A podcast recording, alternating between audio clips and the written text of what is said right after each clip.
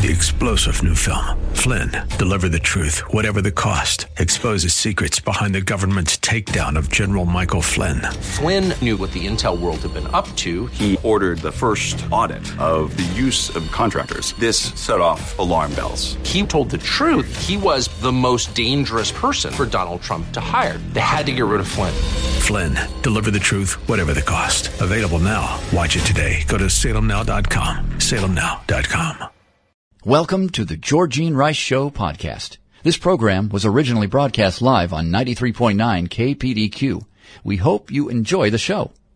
Well, good afternoon and welcome to the Tuesday edition of the Georgene Rice Show. We're glad to have you with us. Clark Hilton is engineering, James Blend is producing. Today we're going to talk with Hans von Spakovsky. He's a senior legal fellow at the Meese Center for Legal and Judicial Studies. We're going to talk about the Attorney General Jeff Sessions' announcement that the Department of Justice is going to uh, pull federal grants to sanctuary cities that continue to break the law, saying uh, they make our nation less safe. We'll find out what the Attorney General can and cannot do, and whether or not charges from these sanctuary cities uh, that the um, effort by the Attorney General are efforts are unconstitutional. We'll find out whether or not that's true, what the Constitution, if anything, uh, has to say about it. We're also going to talk with Aaron Damiani. He's the author of The Good of Giving Up Discovering the Freedom of Lent. And we'll talk with um, Bill Gibbons, who's the superintendent of Cornerstone Christian Academy. It's one of the Christian schools that we're highlighting in these uh, weeks and encouraging you to listen in and to check out our listener savings page. It's just simply that, listenersavings.com. And there you can find uh, discounts on tuitions and, quite frankly, other savings as well, but tuitions on the schools that we've been discussing here on the program for the last uh, several weeks and for the remainder of this week. Bill Gibbons will join us at about 5:30 today. Well, President Trump moved today to unravel a host of energy regulations that were imposed by his predecessor, targeting in particular the Obama administration's signature program that was intended to curb carbon emissions but blasted by Republicans for hurting the already struggling coal industry. With a sweeping executive order signed at EPA headquarters, the president initiated an immediate review of the Clean Power Plan, which restricts greenhouse gas emissions at coal fired power plants. Surrounded by coal miners, the president described that plan as a crushing attack on workers and vowed to nix job killing regulations. We're going to have safety. We're going to have clean water. We're going to have clean air. But so many regulations are unnecessary. So many are job killing, he said. Well, Trump added that together we are going to start a new energy revolution. Speaking earlier with uh, Fox and Friends, EPA Administrator Scott Pruitt said the president is setting a new course that is both pro jobs and pro environment. It's going to create jobs in the oil and gas sector, he said. For too long over the last several years, you've had certain industries, certain sectors of our economy that were within the crosshairs of the EPA. And he added that's not going to happen anymore. Well, not surprisingly, there has been pushback from Democrats. It was swift. The House Majority Leader, Nancy Pelosi, she blasted the administration's spiteful assault on the Clean Power Plan and declared it would not bring coal jobs back. President Trump, she said, and congressional Republicans' contempt for the clean air, clean water, and our clean energy future endangers the health of our children and the strength of our economy. Well, the Clean Power Plan has been the subject of long running legal legal challenges by Republican led states and allies of the oil, coal, and gas industries. The president's overall executive order goes beyond that program and will suspend, rescind, or flag for review more than a half dozen measures in an effort to boost domestic energy production in the form of fossil fuels. In addition to pulling back from the Clean Power Plan, the administration is lifting a 14 month old moratorium on new coal leases on federal lands. The Obama administration had imposed a three year moratorium on new federal coal leases in January of 2016, arguing that the $1 billion a year, that's billion with a B, uh, billion dollar a year program must be modernized to ensure a fair financial return to taxpayers and address climate change. Meanwhile, the specter of another government shutdown is emerging on Capitol Hill with concerns that Republican leaders have failed to unite the party last week in the Obamacare overhaul effort, and that will likewise struggle to finalize a spending package before the April 28th deadline. Oklahoma GOP uh, rep, uh, Representative Tom Cole said that we should not uh, take things for granted, especially after what happened last week. The last thing we need is a self inflicted crisis. There frankly isn't much time. And again, April 28th is the deadline. Voters blamed congressional Republicans for the last shutdown. That was in 2013. They engaged in a budget standoff with Senate Democrats and President Obama over Obamacare funding. Much of the uh, federal government shuttered from the 1st to the 16th of October during the uh, fight driven by Senator Ted Cruz of Texas and the Conservative uh, Heritage Foundation, both influential in sinking House Speaker Paul Ryan's Obamacare overhaul bill as well. To avoid a repeat this year, Congress is eyeing a short term measure known as a continuing resolution, something we were assured would not be the case under a uh, Republican administration and uh, predominance in the House and Senate. This could bundle the roughly 12 spending bills together, despite Ryan uh, Paul Ryan's pledging last year to try to end that practice. Well, Representative Cole, a member of the House Appropriations Committee, which has jurisdiction over the spending bills that fund all federal agencies, voiced concern about that approach and said these bills should have been done last year. But this year's spending bill standoff is now emerging as a sequel to the clash over the Obamacare replacement, with Ryan again having to juggle the interests of the chamber's moderate Republicans with those of the ultra conservative House Freedom Caucus. About 20 of the Freedom Caucus's roughly 35 members opposed Ryan and President Trump's Obamacare Obamacare overhaul plan, arguing it didn't fully repeal and replace the struggling 2010, 2010 rather health care law. Ryan and Trump got no support from House Democrats to get the requisite 2016 or rather 216 um, House votes to pass their plan, which they scrapped on Friday, at least for now. Uh, in this year's budget battle, Ryan will likely need Democrat support, which will be tough to get if Republicans try to use the package to defund Planned Parenthood, to seek spending cuts elsewhere. All this comes before debate even begins over the budget plan for next year, which Trump wants to include billions more for the military and a U.S. Mexico border wall. And any compromise on spending cuts will almost certainly spark opposition from the Freedom, uh, Freedom Caucus. Republicans have always needed help from the Democrats, says Maryland Representative Steny Hoyer, the House's second ranking Democrat Democrat on Tuesday. They never came up with. Uh, uh, they never come up uh, came up with uh, the the number of votes that were needed. The House now has 237 Republicans, 193 Democrats, and five vacant seats, which means Ryan needs 216 votes to pass legislation. The Republican led Senate also is behind on its spending bills, having largely been consumed by confirmation hearings for the Trump administration and now getting the votes to install Judge Neil Gorsuch on the Supreme Court, which the Democrats have promised, at least uh, many, uh, to filibuster. The budget problem is further compounded by Congress's taking a roughly two week recess starting Friday. House and Senate appropriators purportedly uh, will have a bill ready in the final week of April, which doesn't leave much time before the deadline. Uh, House Speaker Ryan signaled Tuesday that congressional Republicans would still revisit Obamacare, suggesting some foes of the last bill have offered to compromise by making clear that the more immediate focus is on tax reform and other big policy issues. You want to get this right, he says. We're going to keep talking to each other, but I'm not going to put a timeline on it, which did not serve him well this first time around. Meanwhile, as uh, the 15th of April is approaching, taxpayers spend about 6.1 billion hours a year just to comply with the federal tax code. That's according to experts at a tax foundation event earlier this week. Pete Sepp, president of the National Taxpayers Union, said that tax compliance costs taxpayers about $234 billion a year in direct costs and lost productivity. The problem is the status quo thinking that, well, if we don't do tax reform this year, it will just be that bad, Sepp said. No, the status quo is not the status quo. It's going to get worse. Well, the paperwork uh, burden inventory at the Office of Management and Budget related to Treasury is expected to rise by another 2 billion hours in the next few years, he said. One third added to that. We're looking at tax compliance costs of north of $400 billion a year. He admitted that the failure of the Republican health care reform bill with its projected deficit reductions will make it more difficult for Republicans to pass a tax reform bill. This is the important point right now. It's an especially important one in this current post Obamacare repeal environment. We now have about a trillion dollars of baseline problems now that we didn't um, uh, think we would have before assuming Obamacare was going to be repealed. So, a tough road to hoe, as they say, for the Republicans moving forward.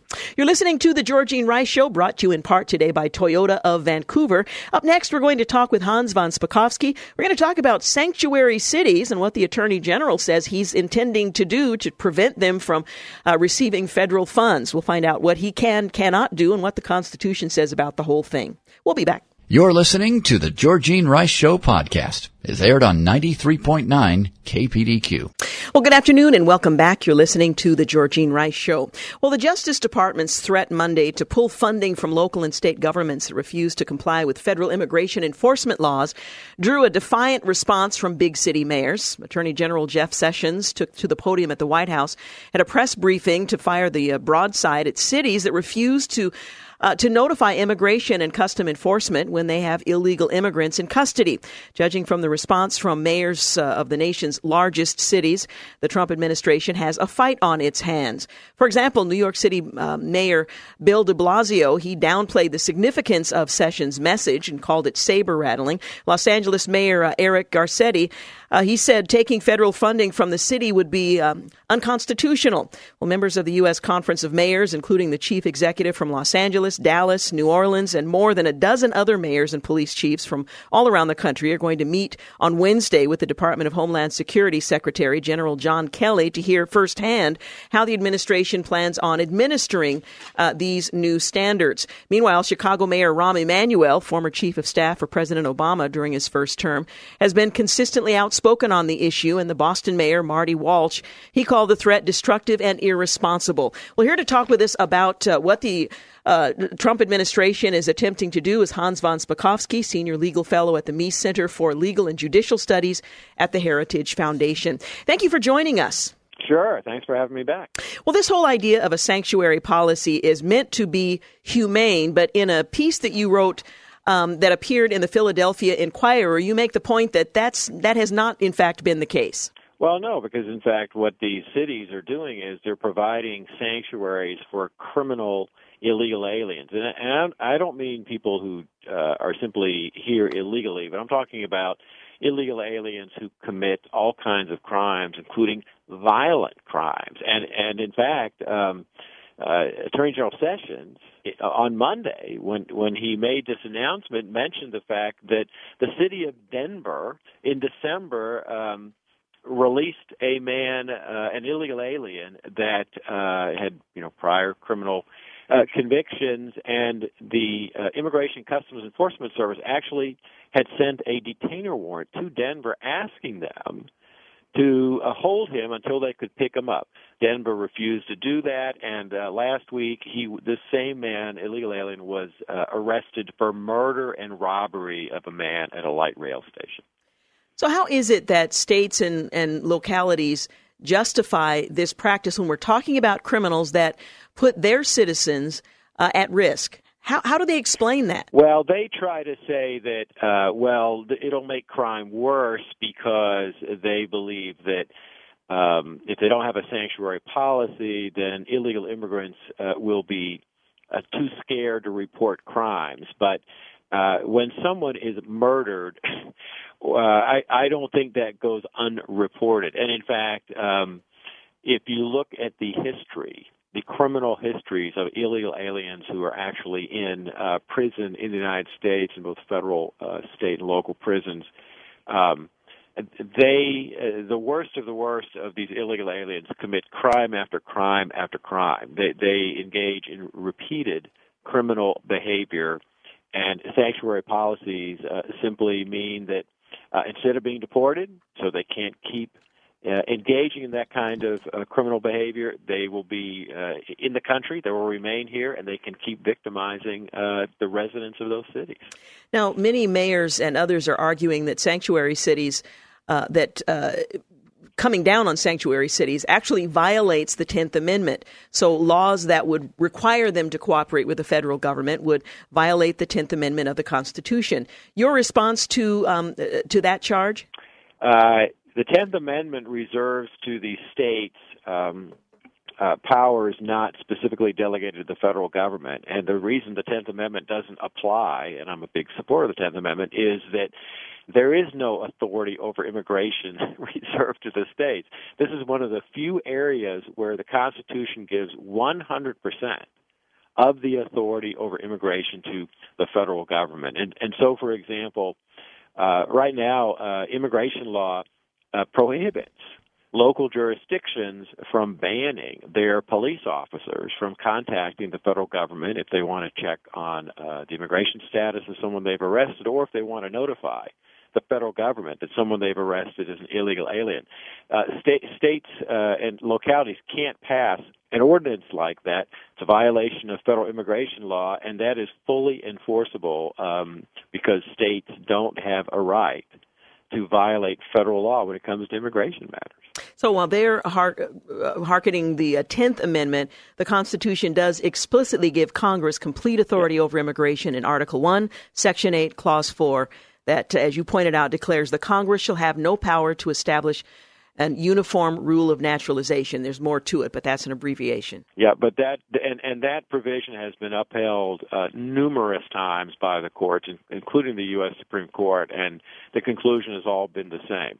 The federal government has full authority over this area, and not uh, the states. And look, for for uh, people should think about it. It makes perfect sense. Mm-hmm. It would be complete chaos in this country if we had a national immigration policy or or but then border states like Texas and California said, "Oh well, we're going to have our own immigration policy and we're going to decide who we let in across the southern border." I mean, that, you you you just can't have that. Well, the Attorney General um, has been accused of saber rattling by uh, New York Mayor uh, Bill de Blasio. What can, in fact, the Attorney General do um, by going to the federal court uh, with regard to these so called sanctuary cities? Well, there's two things he can do. What he announced on Monday was that um, the Justice Department has a little over four billion dollars that it gives out in discretionary, uh, discretionary uh, grants. And so, in other words, local cities and towns can apply to justice to try to get these grants. Um, none of that money, according to General Sessions, is going to go to any city that has a sanctuary policy in place and that obstructs uh, immigration uh, enforcement. Um, he hasn't uh, said whether he will go to court uh, the way the Justice Department went to court in the 1960s and 1970s against um, local cities in the South that uh, were defying federal court orders and federal civil rights law. But he's got that option too. But but he's starting off with cutting off their access to these discretionary grants uh, from the Justice Department. Los Angeles Mayor Eric Garcetti, he said that uh, taking these federal funds from the city would be unconstitutional. Um, is it unconstitu- unconstitutional to withhold federal funds from cities that re- uh, refuse to comply with federal law? Well, it certainly isn't when it comes to these Justice Department grants. These are discretionary programs. The Attorney General decides who should get the money. And I don't think any court anywhere would say that there's anything wrong with the Attorney General not giving uh, these kind of grants to a city that is obstructing federal law enforcement. Uh, that, that's a losing case uh, for, for any big city mayor to take on. Um, in the article I made reference to that you wrote uh, back in 2015, you pointed out that a Government Accountability Office report released in 2005 reviewed crimes committed by 55,322 immigrants who had entered the country illegally and were still illegally in the country at the time of their incarceration in federal or state prison or local jail during fiscal year 2003. And according to the GAO, uh, they had been arrested a total of 459,614 times, averaging about eight arrests each.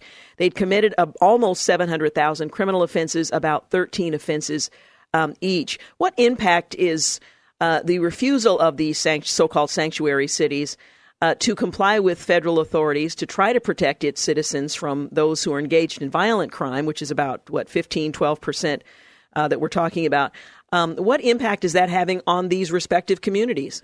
Well, it has a big impact because you, you literally have hundreds of thousands of crimes that are being committed um, in these cities that would not occur if uh, these cities do not have um, sanctuary policies. And and the most tragic example of that in in recent days was remember two years ago, uh, Kate Steinle, a young woman mm-hmm. in San Francisco, was was murdered, shot by an illegal alien who had seven previous felonies.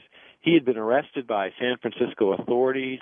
Uh, Immigration and Customs knew about it and gave them a detainer warrant and asked them to hold him until federal authorities could come and, and grab him so they could deport him. San Francisco, because of its sanctuary policy, refused to do that, released this illegal alien, and shortly thereafter killed Kate Steinle. She would be alive today if it were not for San Francisco's sanctuary policy.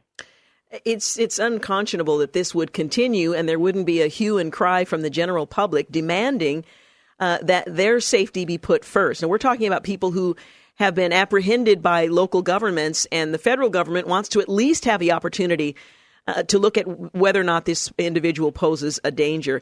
Is there a, a public outcry, or um, have sanctuary cities uh, leaders uh, so convinced the people that this is a humane approach that people aren't uh, don't fully understand the cost? No, actually, uh, Americans uh, disagree with these city mayors and agree with General Sessions. Sessions actually cited a poll on Monday when he made this announcement in which 80% of Americans agree that when illegal aliens are arrested uh, in their cities, they should be turned over to immigration authorities. So Americans really understand why this is a problem. The the the odd thing is why is it that the mayors of all these cities don't understand or or I guess don't care about the fact that they are in, in, endangering their residents. Well, it's uh, it's pretty amazing, but we'll continue to follow what happens next. Hans von Spakovsky, thank you so much for joining us. Sure, anytime. Appreciate it very much. Again, uh, Hans von Spakovsky is senior legal fellow at the Meese uh, Center for Legal and Judicial Studies at the Heritage Foundation. Up next, we're going to talk with author Aaron Damiani. He's the author of The Good of Giving Up. He's an Anglican priest. The t- subtitle of the book, Discovering the Freedom of Lent. That when we return. You're listening to The Georgene Rice Show. You're listening to the Georgene Rice Show podcast. It's aired on 93.9 KPDQ. Well, good afternoon. Welcome back. You're listening to the Georgene Rice Show, brought to you in part today by Zerorez. Well, for many Christians, Lent may seem like an empty ritual that's reserved for, well, high church, an ancient practice that's out of step with our modern lives and whose definition is vague at best. But nothing could be further from the truth. Caught up in a microwave culture, few of us take the time to slow down and prepare our hearts to celebrate, feast, and exult in Jesus Christ on Easter Sunday. And that time of preparation is at the very core of Lenten observance. Well, in The Good of Giving Up, Discovering the Freedom of Lent, my next guest, author and Anglican pastor Aaron Damiani, says that observing Lent is about more than giving things up. It's a springtime of the soul, a season of clearing to make room for new growth. He asserts that uh, we need more than a Good Friday service, two days uh, in advance of getting into the state of mind and heart to celebrate Jesus' victory over death and hell. We can't prepare ourselves for Easter over the weekend. We need to walk along long pilgrimage to get ready. Well, the result is that when the Christian church weaves fasting, prayer, and generosity together over a period of several weeks, individuals, families, and whole communities are impacted powerfully. Well, the good of giving up is a comprehensive guide to both the history and how to do Lent. Um, as he explains, the season of Lent defends the, its theological legitimacy and guides readers uh, in its practice for both families and entire church congregations. Well, Aaron Damiani is the lead pastor of Immanuel Anglican Church in Chicago. He holds a BA in pastoral theology from Moody Bible Institute and an MA in biblical exegesis from Wheaton College Graduate School. After moving to Washington, D.C. in 2008, he was called to ministry while researching public policy at the Potomac Institute after being Ordained as an Anglican priest and trained in urban church planning, he returned to Chicago with a vision to raise up a vibrant Anglican church. He joins us today to talk about his book, The Good of Giving Up Discovering Freedom of Lent. Hey, thank you so much for joining us. Thanks for having me, Georgene. You know, I appreciate that you uh, you understand that for a lot of people, Lent seems like something reserved for the high church denominations, but we're seeing more evangelical churches uh, engage in the practice uh, because it does provide an opportunity to prepare one's heart for uh, what is a celebration um, culminating in the resurrection after we've uh, thought hard and long about the crucifixion. That's right. Yeah, you know, there's a there's a growing need, I think, for people to embrace practices that are not just um, uh, about the mind, but also about the heart, which always has to involve the body. Um, we just we've just seen over and over again that um, you know the things that we do with our bodies have a big impact on our souls. And so when uh, preparing for Easter and our walk with Christ impacts our appetites and impacts our pocketbooks um, and impacts, you know, how, how often we're paying attention to God, it, it is amazing what happens. Um, I think we're, you know, our appetites in some ways are expanded to desire the desire of the nations, the desire of our hearts, which is Jesus Christ, you know, not only crucified but also resurrected. You're quoted as saying Lent is an ancient pilgrimage that the Lord uses to recapture our imagination of and renew our participation in the greatest story ever told. So Lent is really more than just giving up chocolate for a few weeks and going on a, a regular way and about our business without giving much thought to uh, why we've decided to uh, uh, to give something up. That's right. That's right. And I think um, you know it's it, it can be an empty ritual. Some people have experienced uh, Lent as an empty ritual uh, that doesn't have a lot of purpose for them.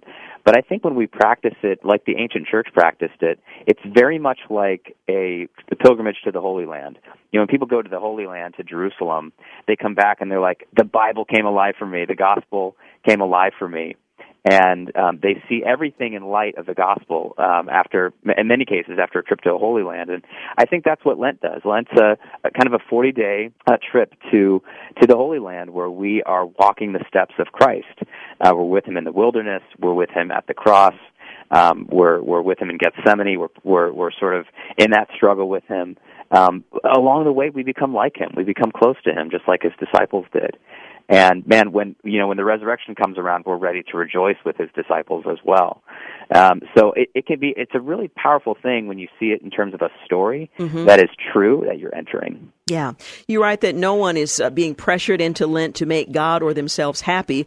Um, all were responding to a gracious, uh, ancient invitation to walk with Jesus Christ in a tangible way for 40 days. The people who said yes to this invitation had only grace and joy for those of us who said no. Maybe we should begin by talking about the ancient roots of this practice of Lent and how it began in the early church. Absolutely. You know, uh, we find that the practices of fasting, almsgiving, and prayer um, date back to um, to the Jewish faith. To you know, before Christ, people following God, that was part of their rhythm. They would have seasons of fasting and seasons of feasting that would interlock. And um, Jesus himself uh, en- entered into this as an observant Jew um, and taught his disciples, uh, you know, not if, but when you give alms and when you fast and when you pray. Here's how to do it in the spirit of the gospel um, as we see in there in Matthew 6, the Sermon on the Mount. Um, and you know his disciples took took him up on it when he was uh, resurrected and ascended to the Father's right hand. The the early church, the disciples and the in the early church that followed, uh, very quickly, one, you know, they wanted to stay close to their Savior, and so in anticipation of Easter, they would fast, they'd pray, they'd give give their money away, um, in different ways in different times in the in the church year. Um, it was the practices were somewhat different in different parts of the Roman Empire because of persecution, but they found it really effective. People coming into the church from pagan backgrounds, an extremely effective uh, method for um, teaching people the way of Christ and growing them in maturity and getting them ready to be baptized. And so what happened is, um, after persecution, the leaders of the church got together and started talking about, hey, what's been effective for you, and shape just like we still do today. Mm-hmm. What's been effective for you in your in your uh, congregation? And what they found was, wow, we're all doing this. Jesus taught us to do it. Let's all do one central practice together in anticipation of Easter. And so they formalized the practice of Lent um, several hundred years after Jesus uh, ro- uh, rose from the dead and, and ascended to his Father's right hand. And then since then, the, the church took it up as a as a as a practice. Um, and and now we see that it's it making a comeback, as it were, because people seeing how effective it is at becoming like Christ. Yeah, uh, you write that when you finally took the plunge and learned that uh, Lent wasn't a forced march of works righteousness, but a good medicine for your autonomy, self indulgence, spiritual independence, and the painful split between what I knew about God and what I experienced of Him. It became a, a transformative season in anticipation of Resurrection Sunday. That's absolutely right. I was surprised actually uh, how how how much it impacted my my heart. It was really good actually. I think for me to see the difference between um, when I got uh, what I what I thought I wanted, which was a luxurious ten day cruise with my new wife. Um, and I compared how I felt on the other end of the 10 days of, of midnight chocolate bars and uh, scuba diving um, versus the joy that I observed in this new church that practiced Lent. Uh, you know, what I saw was that when when uh, when people observed Lent, what they were doing was they were actually giving more attention to their desires, and they were more joyful as a result because they were um, instead of meeting every craving and and squashing every hunger or thirst, what they would do is they would give those over to Jesus, so that by the time Easter came around, they were they were ready for a barnstorming celebration that Jesus had risen from the dead. So it was a really wonderful and freeing thing for me to learn um, how to take my desires to Christ and celebrate together. Um, you know that He was risen from the dead with with uh, with a whole church full of people who were in that same spot. Mm-hmm, mm-hmm. You point out that um, Christians of all denominations, evangelicals, particularly millennials and younger pastors, are increasingly interested in the practice of, of Lent. Why do you think that's the case? I think because uh, many of us are just hungry for roots, something that's tangible, that's deep, that's ancient. Um, that that uh, in, in some ways is, is sort of an anti-marketing campaign. We've been we've been um, sold things our whole life. We've we've listened to marketing pitches our whole life based on, um, you know, uh, our desires. And what I think what Lent is is, is Lent comes in some ways. Uh, it seems like maybe it's coming against our desires, but it's actually to recover our true desire for um, for the the bread of heaven, for Jesus Christ Himself. And so I think it's it's a, a very stabilizing thing for people to have an ancient practice that can not only tie them to the ancient church, but tie them to Jesus himself and then tie them with other people too. There's so many of us um, that are young pastors or uh, those in the millennial generation that feel totally disconnected, uh, disconnected from themselves, disconnected from uh, from from any sense of family. Um, uh, and it, what Lent does is it sort of lashes you with the people of God, not only the people that you know that you're with in in, in a local congregation, but also the, the global church. And I think mm-hmm. there's a desire to be connected globally as well. We're talking about the book, The Good of Giving Up, Discovering the Freedom of Lent. Aaron Damiano is, uh, Damiani is my guest. We're going to continue our conversation in just a few moments, but do need to take a quick break. You're listening to The Georgene Rice Show. You're listening to The Georgene Rice Show podcast. It's aired on 93.9 KPDQ. We're back 50 minutes after 4 o'clock. You're listening to The Georgene Rice Show. We're talking with Aaron Damiani. He is the author of The Good and Giving, The Good of Giving Up, Discovering the Freedom of Lent. Describe for us um, some of the disciplines of Lent that are relevant to all of us who are followers of Christ. Yes. So you know, we what we find is in Lent uh, we've got the three stranded cord of um, of prayer, fasting, and almsgiving. Um, you know, and very briefly, you know, what fasting is is fasting is feasting on God. Uh, it's a concrete way to uh, to go to go without food, maybe for a meal or a couple of meals, um, as well as you know going without uh, perhaps dessert, without alcohol, something that we've come to maybe be dependent on too much, um, and we're using that space to to to bring our hunger to God. Prayer, you know, is is talking with God about what we're doing together. In the words of Dallas Willard and um, making space to listen to him and to speak to him. And almsgiving really is just good old fashioned parting with our money on behalf uh, and out of love for our neighbor.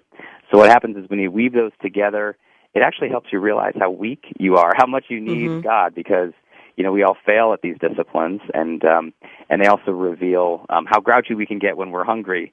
Um, and um, and so what what I've talked about in the book is that I, I actually talk about a fourth discipline, that of confession, confession of our sins, um, which is sort of woven into all three of the disciplines, and um, are you know in in some ways we we have a more acute awareness of our need for confession because of those disciplines. Well, I appreciate that you make the point that it's not just about depriving oneself of something you enjoy, but yes. filling that emptiness with something that provides real joy and satisfaction that we might miss if we're uh, failing to set aside a period of time to uh, contemplate and look forward to um, Resurrection Sunday. That's exactly right. It is, yeah. Again, it's it's in some ways a recovery of desire. Um, what mm. we what we do, what happens is when we when we meet all of our desires, uh, all of our cravings, as soon as we feel them, we stop feeling them. We we start to feel numb, and desire becomes need. The de- desire becomes dependence. And when we're following Jesus, He wants to restore us from the inside out desires included. And so, you know, Christians who follow Jesus are are, are pe- the people of desire, people who are learning to desire again, people who are coming to to grips with their deepest uh, hungers, which is a, a hunger for eternal life and a hunger to commune with Jesus Christ Himself. What is it like for families, churches to practice Lent together? It's one thing as an mm-hmm. individual to determine to purpose that this is what I'm going to do over these 40 days. But what about doing that uh, as part of a community, whether that's a family or a church? Yeah, absolutely. Um, so, so you know the old saying of uh, you can you can go faster alone, um, but um, but you're going to go further if you if if you don't go alone, even if it takes longer. And similar is true for Lent. It's it's it's very powerful when you're doing Lent as a family, and it's even more powerful when you're doing Lent as a local church. Um, and so, because of that, um, if you're just starting, it's you got to go slower. You got to give people an introduction and teach them about the history of it, and then instead of an expectation, provide an invitation uh, to to practice it with you. I tell pastors that want to begin practicing Lent with their churches hey, don't uh, don't expect people to come around the first year. Maybe just you the first year. Maybe just you and and and your leadership team the first year, and then give a testimony about how God changed your life, um, and and how he how he impacted you, uh, how he how he prepared you for Easter, and then invite others along. We do the same with our kids. We have four kids, ages four through ten, and we do our best to explain the purpose of Lent, and then we make an invitation. And sometimes they say, "Yes, I'm up for it." I want to give up my treats or, or, or maybe video games or screens uh, this this time around. And sometimes they don't, uh, Georgene. Sometimes they don't. And so we go, okay, um, we're just going to give you a, an invitation every year and let you see our life, and then we'll practice it together. And by the time you know we get into Holy Week, um, I think everyone can feel the impact. I know our church is beginning to feel the impact as Holy Week is approaching. Um, because there's a there's a sense that God is at work. He's moving in the hearts of of of, uh, of people throughout the congregation, and so there's a growing anticipation. Um, if you're practicing as a family, practicing as a congregation for, for, for Holy Week and for Easter. Throughout the book, The Good of Giving Up, um, you include testimonies of ordinary people that I think help us to see perhaps ourselves um, having an experience that's that's meaningful. Uh, mm-hmm. Why did you think it was important? And I certainly think it is to include other people's stories and testimonies of what this season um, did for them as they uh, in, were intentional in anticipating Easter weekend? You know, I, I think it helps us get our heads and hearts around, uh, you know, what is it like to practice Lent? It helps us imagine what mm-hmm. it could be like for us. Um, one of my favorite stories was um, a story that surprised me. But but I when I when I asked people in my church, I, hey, I'd, I'd like your testimony for Lent. Someone was visiting that day, and they sent me their testimony about how the Lord called them to give up makeup for Lent, and this was at a time when when she was uh, uh, 20 years old and very much into beauty culture, and um, she was called to sort of lay down all of the all of the tubes, all of the all of the, the, the makeup, the lipstick, um, and she even got comments like, "Wow, you look tired," or "You look different." But what she was able to find was that uh, there was love from the father that she wouldn't have been able to internalize were it not for um, the the emptiness, the empty hands, and the the, the experience of not having makeup um, that she had. But um, and and it's it's a, a testimonies really help us see just the surprising ways that God works in people's lives, and just how you know how ordinary it can be, but also how life changing it can be. Um, another testimony that a lot of people have told me they really appreciated was um, Karen, who's a leader in our church, talks about how she gave up coffee for Lent one year, expecting that there was going to be a big spiritual high in replacement of the caffeine buzz. But instead, what she found was that it took a lot longer. It was more of a formation period um, for her to to experience the spiritual payoff of that. So I think it's just it helpful. It normalizes the experience, the frustration, how mundane things can feel can feel, um, and so that testimonies I've come to see um, are a very important part of the spiritual journey, hearing other people's stories mm-hmm, of mm-hmm. Jesus changing their life. Yeah, I would absolutely agree. We are very busy, stressed out people.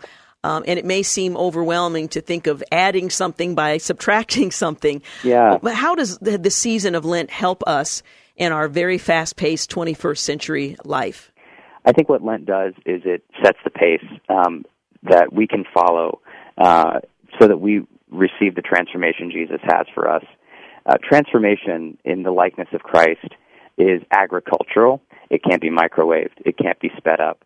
And so I think what a lot of us need is we need the good medicine of, of slowing down enough, uh, making, making, making enough space in our schedules and our appetites um, and uh, in our worship life for Jesus to fill. Um, so uh, what what happens over the period of time is year by year when we begin to slow down by subtracting the distractions, by by subtracting the excess, is that actually there's room then to grow.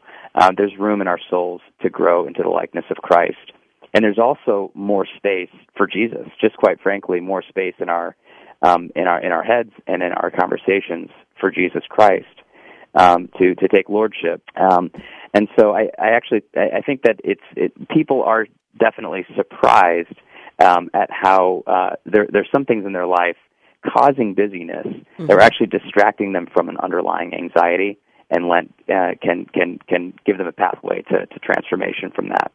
We're about two weeks out from uh, from Easter Sunday. Is it too late to set aside what remains uh, to practice something of an abbreviated version of Lent? Hmm. It is absolutely not too late. I think Holy Week is is a you know it's how the early church started. They mm-hmm. started just with Holy Week.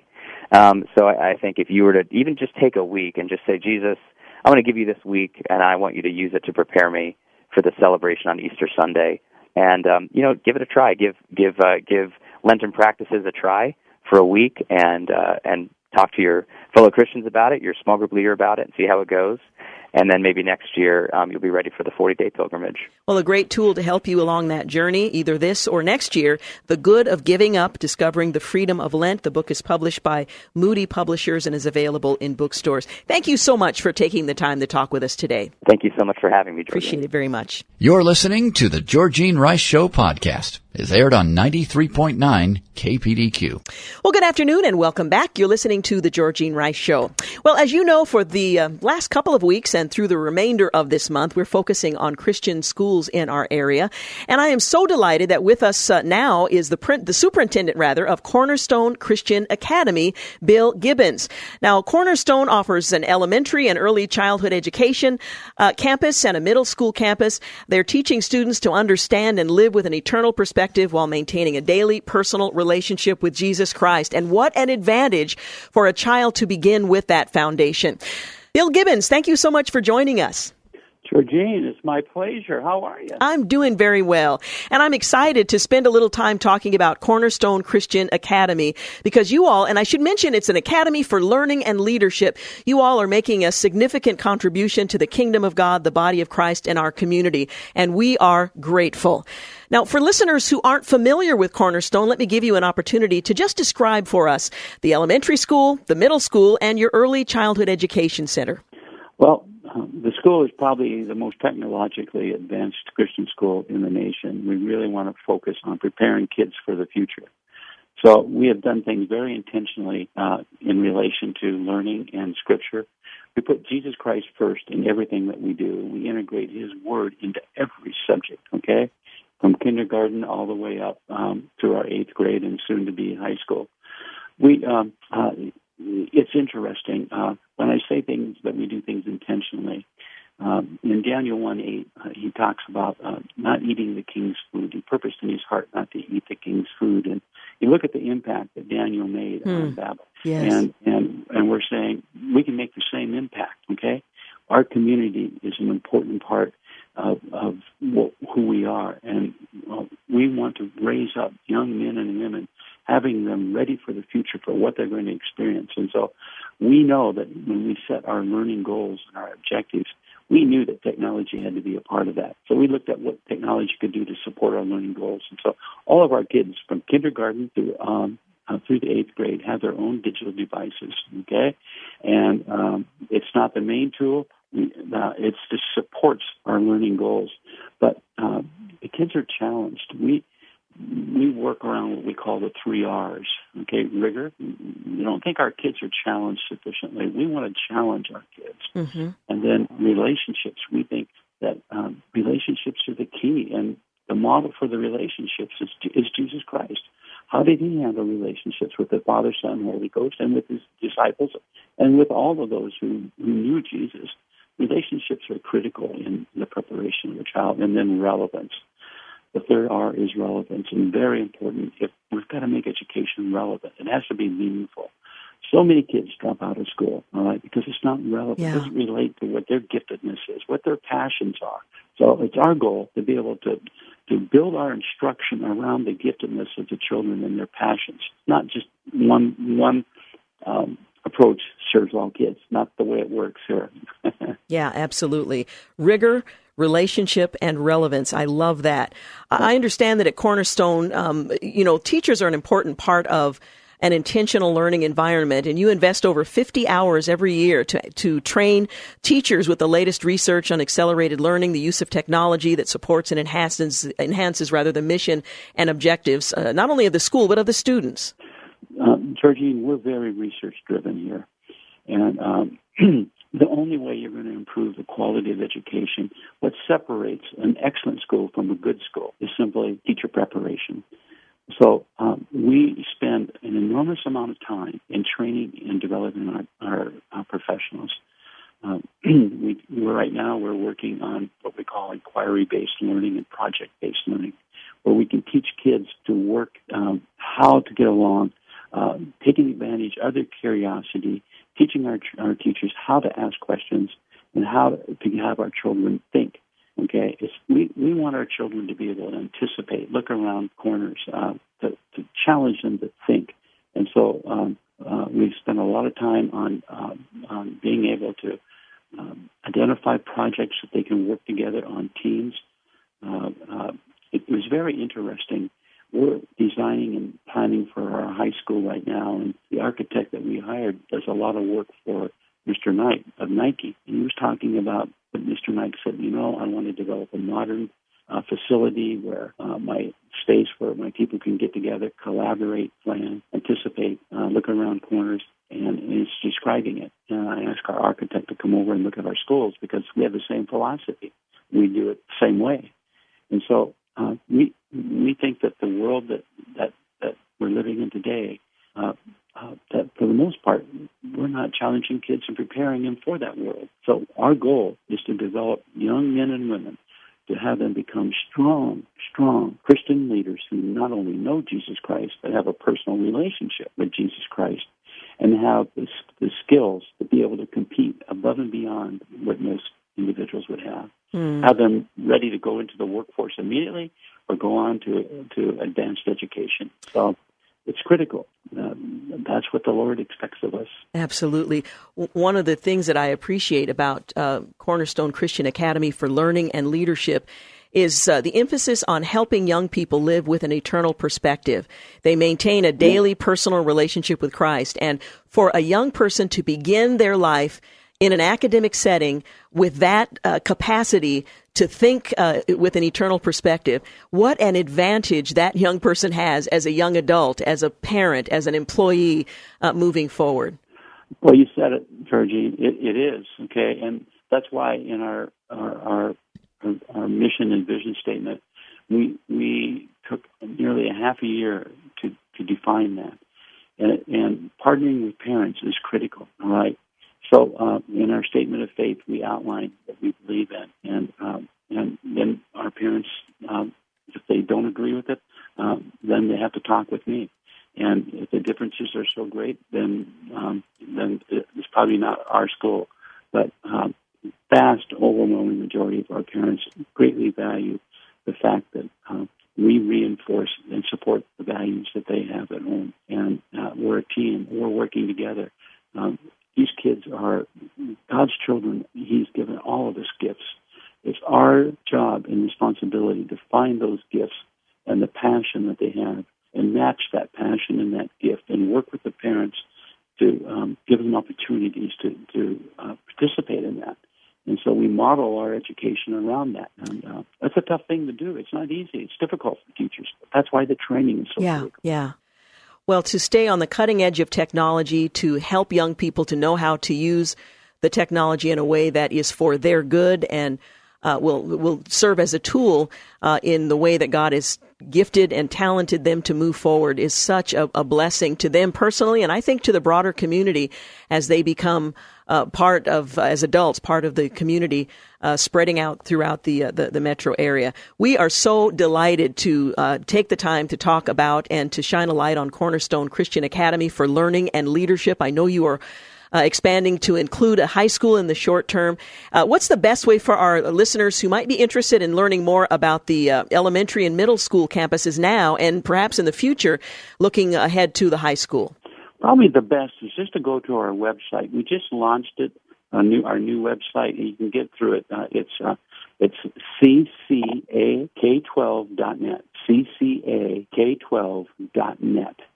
Okay, and it will go more in depth, and, uh, uh, and and you can be in contact with me personally through that website as well. One other thing I wanted to say, um, please, when we talk about relevance, um, uh, we um, we've done a lot of things here that are incredible. We teach biblical entrepreneurship here.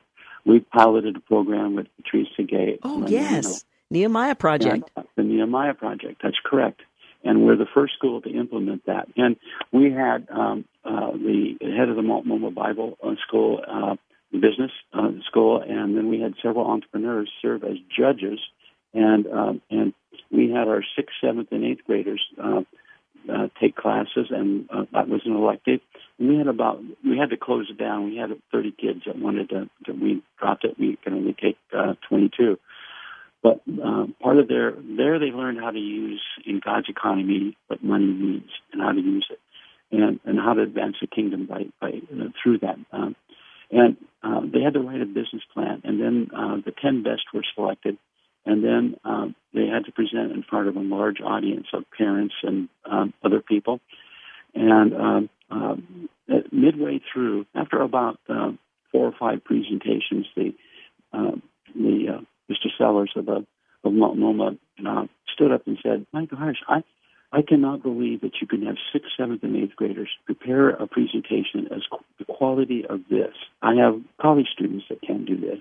And then shortly after that, one of the entrepreneurs stood up and said, um, these are fundable businesses right now, and said, um, I'm enrolling today. How do I do it? well, that's quite a, a, blessing. compliment. Well, Bill Gibbons, so, thank you for your dedication, your leadership, and for taking the time to talk with us today about Cornerstone Christian Academy. I love it. It's my favorite subject next to Jesus, but that's one and the same, right? Absolutely. Thank you so much. Bye bye. All right. God bless. God bless. Again, Cornerstone Christian Academy for Learning and Leadership. They're located in Vancouver. You're listening to The Georgene Rice Show. We'll be back to wrap things up. You're listening to the Georgene Rice Show podcast. It's aired on 93.9 KPDQ. We're back. You're listening to the final segment of the Georgene Rice Show.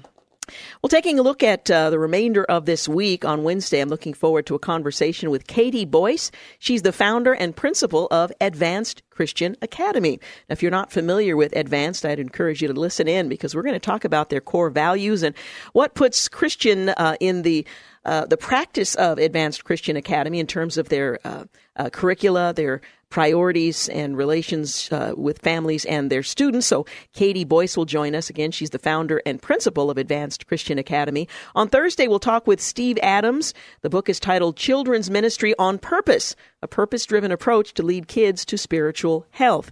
And uh, I'll ask him to comment on a survey that uh, was recently published suggesting that parents have a different view of what the uh, purpose and function of children's ministry ought to be from those who are actually administering it. So perhaps he can help to bridge that gap.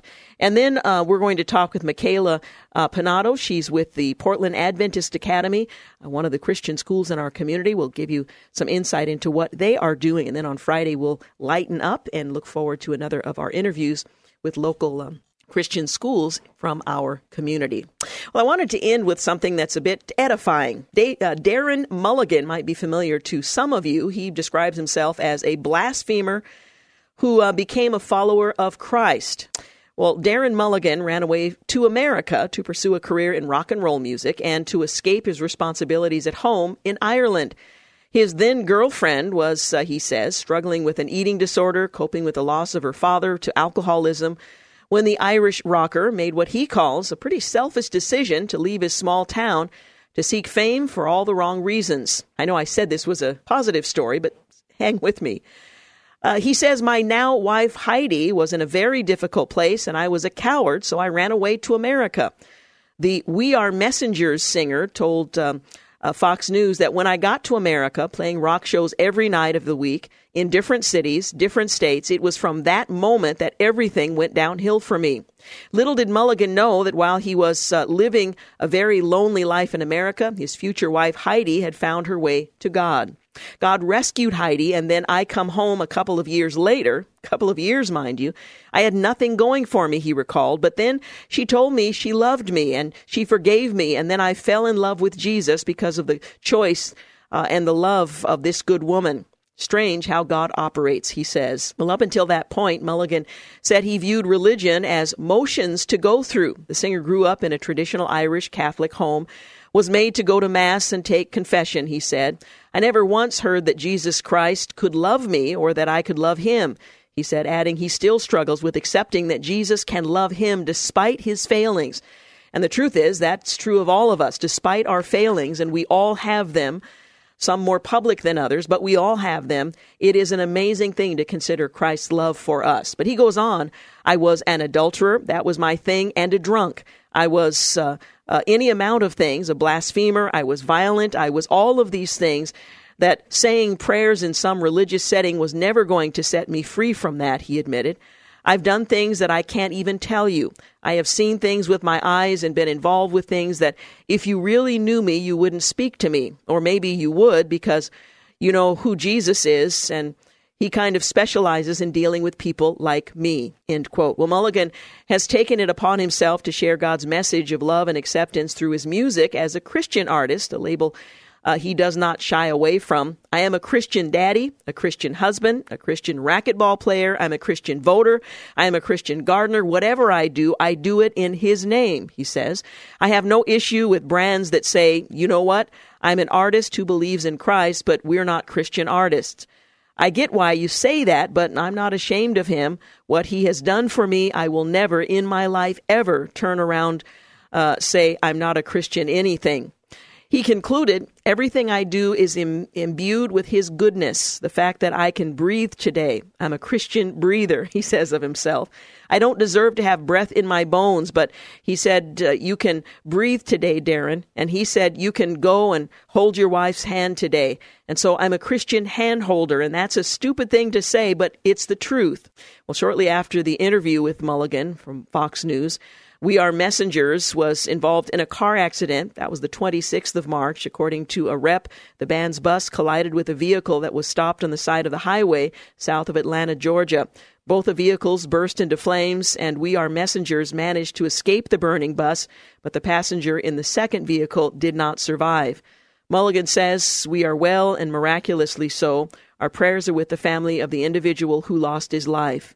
Um, just a, a, heartwarming story about a young man who essentially trashed his life pursuing the American dream of fame and fortune, was in a successful uh, rock band, and somewhere along the way, through all of the debauchery he describes himself having been involved in, he finds Jesus Christ through a girlfriend he abandoned some two years earlier. It's always encouraging to me to uh, to hear stories that Christ is doing the same thing he's done from the very beginning forgiving sinners of their sin and reconciling them to the Father. That certainly is my story, although the details are different. And for those of you who know Christ, my guess is that's your story as well. That's the greatest story that's been told ever since the resurrection when Jesus uh, completed the work that the Father had given him and ascended to the right hand of the Father, where he makes intercession, a big word for he prays for us. He speaks with the Father about us. Uh, he continues to be concerned uh, over us and to protect us and to guide us. He left His Holy Spirit so that we would not be alone. Uh, and the indwelling Holy Spirit helps us to understand His Word and to understand His will and His way. And what a gift He has given us. And this young man, Darren Mulligan's story is being repeated in hundreds of thousands and millions of lives all across the globe. In some cases, they're not young people seeking fame and fortune in America, driving a bus and um, in a rock band. There are others who are just seeking the opportunity to worship Him openly, but find that there is opposition to that. In a country where religious faith, Christian uh, faith, fidelity to the scriptures, and uh, servants of Christ are not uh, permitted. But this story is being repeated all over the world today. It will be again tomorrow because Christ's sacrifice for us was sufficient to redeem all who would come to Him believing in uh, in his name and following him. What a great encouraging story that despite everything else that's going on in the world today, the hand wringing, the fretting, the concern about tomorrow, that God is still sovereign and the work that Jesus completed on the cross is still being worked out in the hearts of men and women, boys and girls all over the world. Once again, tomorrow on the program, we're going to uh, talk with Katie Boyce, who's the founder and principal of Advanced Christian Academy, where they're helping to equip young people for a life of faith with the kind of academic rigor that parents are looking for. So, looking forward to a conversation with her. As I'd mentioned earlier in the week, we had anticipated a conversation with David Brog, Saving Israel from the Lies of the Left, the definitive truth about the Arab Israeli conflict. He has been called into a meeting, I understand, with the vice president. So he's not going to be able to join us. We'll reschedule uh, that conversation for another occasion. You're listening to the Georgene Rice Show as we sign off. Want to thank uh, Clark Hilton for engineering today's program, James Blend for producing and engineering a portion of today's program, and thank you for making the Georgene Rice Show part of your day. Have a great night. Thanks for listening to the Georgene Rice Show podcast. If you'd like to download a podcast of the show or would like more information on today's guests, please visit the show at kpdq.com or on Facebook. Follow the show on Twitter at GRice Show and like us on Facebook. And join us live every weekday at 4 for more critical thinking for critical times on 93.9 KPDQ. Three star general Michael J. Flynn, head of the Pentagon Intelligence Agency, knew all the government's dirty secrets. He was one of the most respected generals in the military. Flynn knew what the intel world had been up to, he understood its funding. He ordered the first audit of the use of contractors. This set off alarm bells. The explosive new documentary, Flynn, Deliver the Truth, Whatever the Cost, uncovers the facts behind this scandal. Flynn told the truth. He was the most dangerous person for Donald Trump to hire. I find out the worst enemy that I'm going to face in my life is right here in America. They took my assessment and they wanted me to change it. And I was like, I'm not changing it. They had to get rid of Flynn. With in depth interviews, archival footage, and never before seen personal records of the man behind the headlines. I just felt like I was drowning. Flynn, deliver the truth, whatever the cost. Available now. Watch it today. Go to salemnow.com. Salemnow.com.